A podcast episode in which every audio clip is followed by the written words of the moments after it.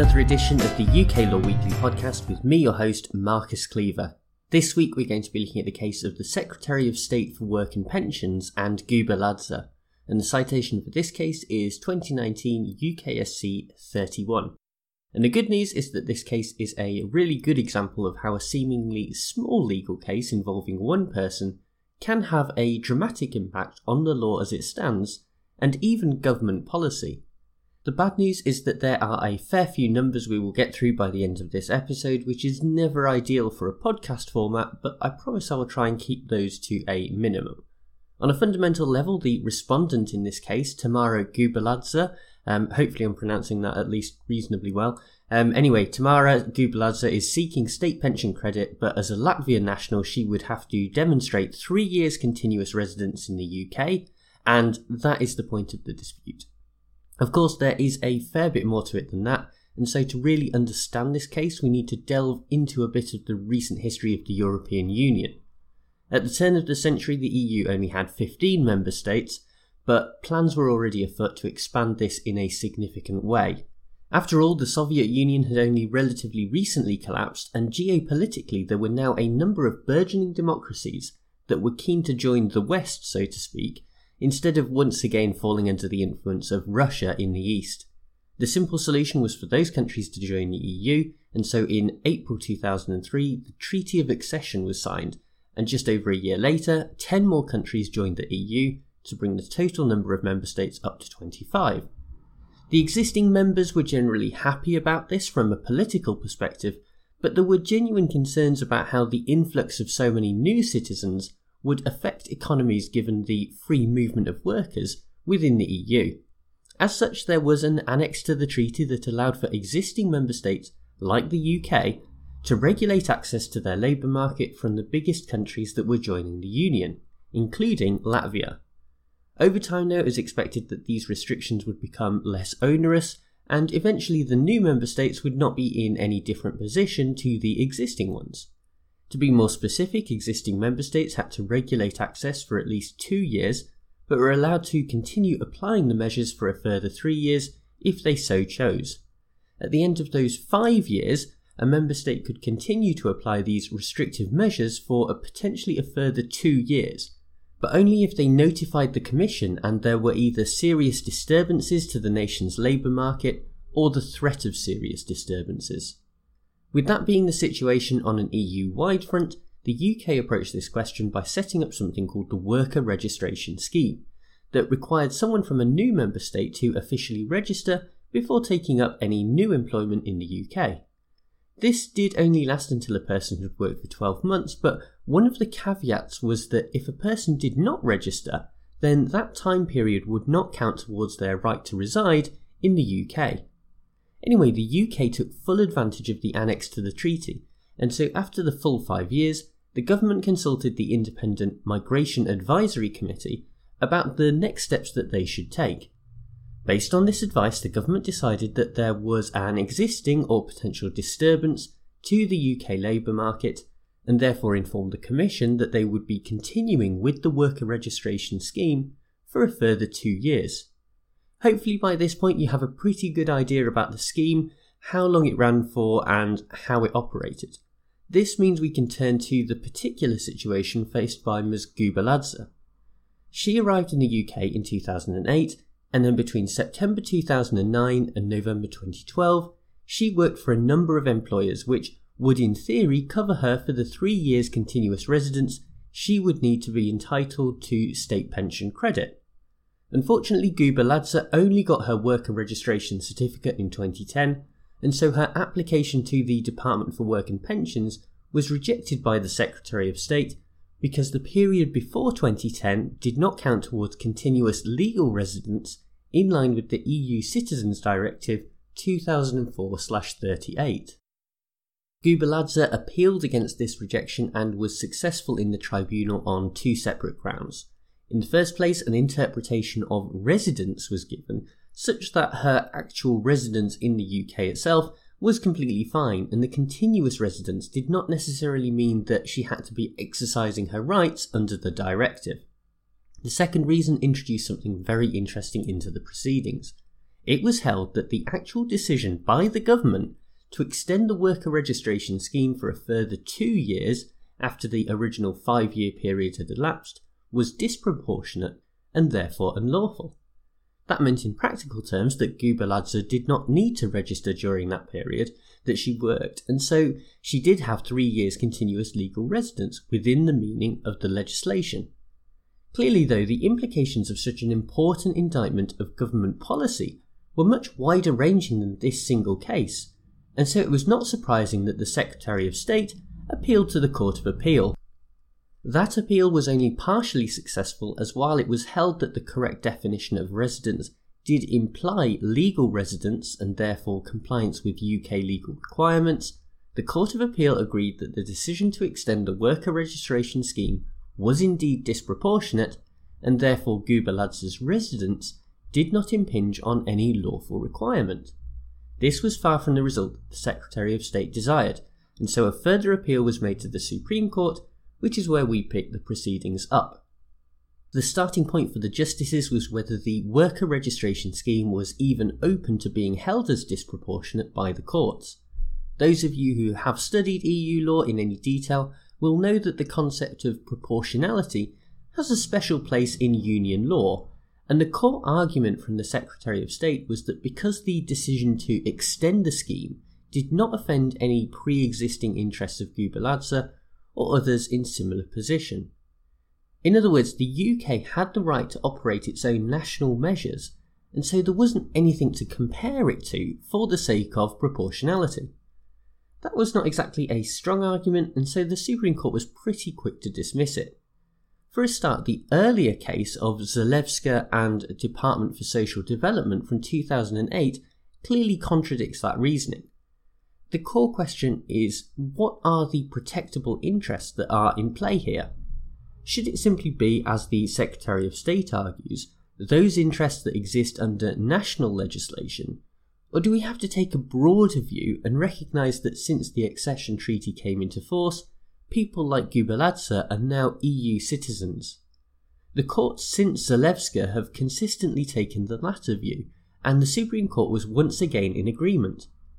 As a result, proportionality does come into play because the measures taken at national level must be proportional to the overarching right to free movement of workers under EU law. Of course, the conclusion that the scheme is open to questions of proportionality does not necessarily mean that the scheme was disproportionate, and so that was the next question that the justices had to address.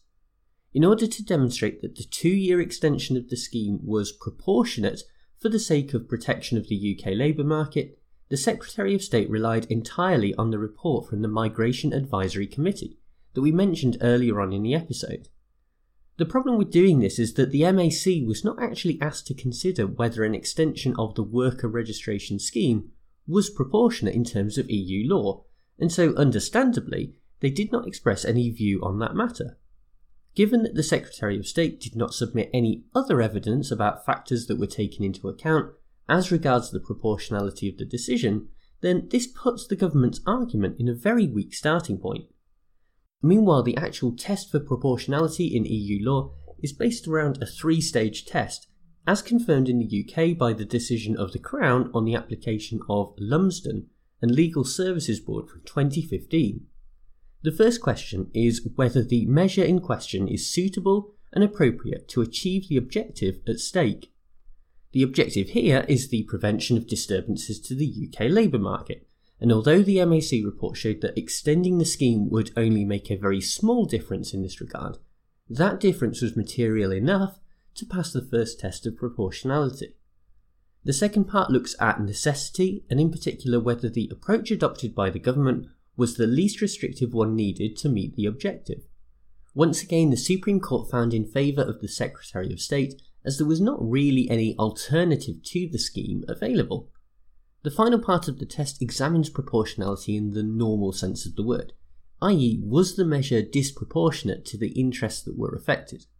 On this front, it was Gubeladze who was successful, as the justices found that extending the worker registration scheme for a further two years in 2009 would only have a very small and speculative effect on the disturbances in the UK labour market.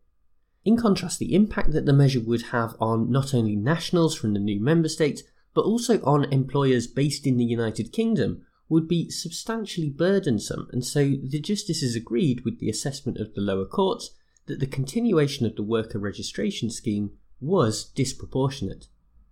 The judgment could have simply ended there, but Lords Lloyd Jones and Sales wanted to take some extra time to address the other issue that came up in this appeal. Namely, what is the definition of residence in relation to getting a state pension under Article 17.1a of the 2004 Citizens Directive? You may remember from earlier on in the episode that the dispute here is whether there has to be legal residence in accordance with the rules and regulations of a member state or whether it can simply be factual residence in the member state. The Supreme Court decided that factual residence was enough on its own because the overall purpose behind the Citizens' Rights Directive is to expand on the existing rights in relation to free movement instead of intending to impose further restrictions. As I said right at the start of this episode, I think that the overall importance of this case is definitely not to be underestimated. On a basic level, this is a win for Gubeladze, who was denied state pension credit because of bureaucracy more than anything else. However, more fundamentally, this gets to the operation of EU law in the UK and helps to tell us a little bit more about the ongoing Brexit debate as well. We can start off by being honest about the worker registration scheme itself. Immigration has long been a hot button topic in the UK, with successive governments seeking to reduce the number of migrants to this country. This goes back a long way, but after the accession treaty, there was particular concern in the tabloid press about an influx of Polish plumbers and electricians taking British jobs. Putting the weakness of that argument to one side, this does nevertheless speak to an inherent contradiction in Britain's membership of the Union. On the one hand, you have the principles that the EU is built on, such as the free movement of workers, but on the other hand, you have an immigration policy that is constantly pushing back against this in any way that it can. This is why we can conclude that the government was always going to extend the worker registration scheme, no matter what the Migration Advisory Committee had reported. It was not proportional because it was never intended to be proportional in the first place. It was intended as a political move to save criticism in the tabloids, and that is why the Secretary of State was unable to drum up any further evidence to support the actual decision. That sort of policy approach does the job in the short term, but comes up against a wall later on when facing the legal principles that underpin EU law. This is what we have seen happen in this case as the disproportionality of the measure is exposed as the hammer to crack a nut that it is. However, I also think that there is a more fundamental question that we need to be asking here, and that is whether the courts should be able to simply strike down an important part of the government's policy on immigration because it is disproportionate. This requires us to put politics to one side for a minute and ask the constitutional question about what the relationship should be between the branches of government. Everyone would agree that there has to be at least some oversight by the courts on the exercise of executive power, but it is not always clear how far that should extend.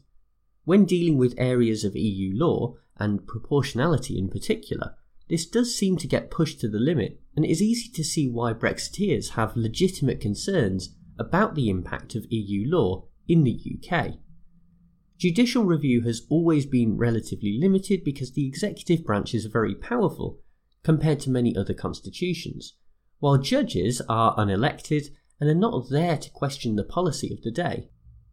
This does not sit especially well with the concept of proportionality that serves to push the bar in the opposite direction to the natural tendency. For populists, the standard Brexiteer line is that they don't want unelected judges in Europe making decisions about the UK. The reality is that this decision was made by British judges in the top court of the land, but by using the principles derived from Union law. Whether those principles will remain or simply disappear after exit day without a trace is a much more nuanced question that is difficult to answer and requires a deeper examination of how our legal culture has changed and been influenced by our membership for the past 46 years. Well, thank you very much for tuning into this episode, and thanks as ever to bensound.com who provide the theme music. Remember, you can check me out online. I am at uklawweekly.com. Uh, you can find all of the latest episodes there, as well as past episodes as well. You can also check out my YouTube at youtube.com forward slash Marcus Cleaver, where we also have a repository of older episodes if you want to catch up. I'll be back with another episode next week, but for now, bye!